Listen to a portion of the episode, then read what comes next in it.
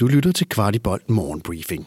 Dit daglige overblik over de vigtigste FCK-nyheder.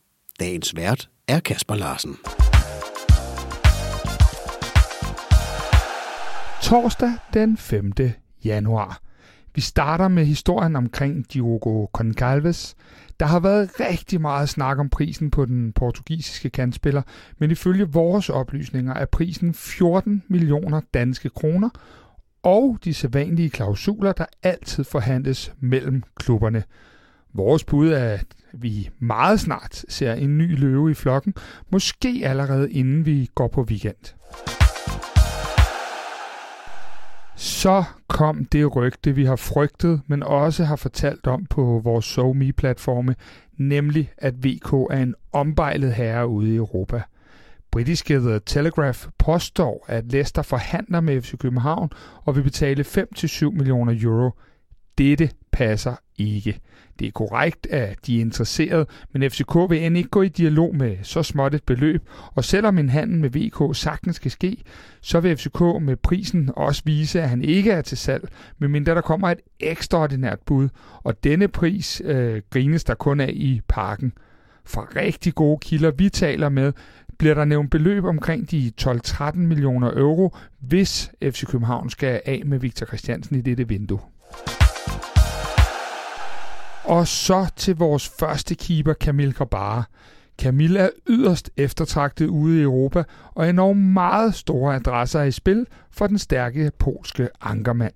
Kamil bare fortæller, at han regner med at blive i Danmark sæsonen ud, og her på redaktionen ved vi, at FC København forsøger at overbevise Kamil om, at et sommerskifte er det bedste, da man ikke så ofte ser et skifte på hans position midt i sæsonen, og han derved vil have bedst af at vise sig frem i København 6 måneder mere.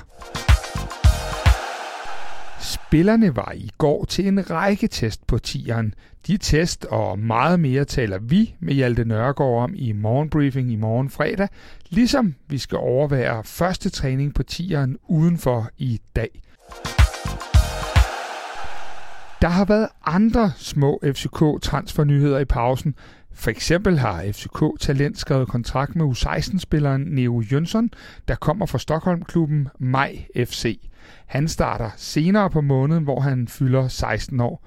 Jeg har fået følgende info omkring spilleren. Han skulle være lille, hurtig, teknisk stærk kant, der med tiden kan flyttes ind centralt på en 8-10'er position, og til lige skulle han være en rigtig god dribler.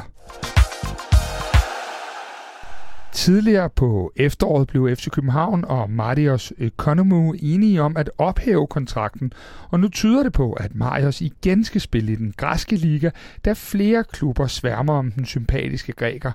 Vi her på redaktionen håber alt godt for Marios, der godt nok aldrig lykkedes på banen i klubben, men som var et gennemført ordentligt menneske.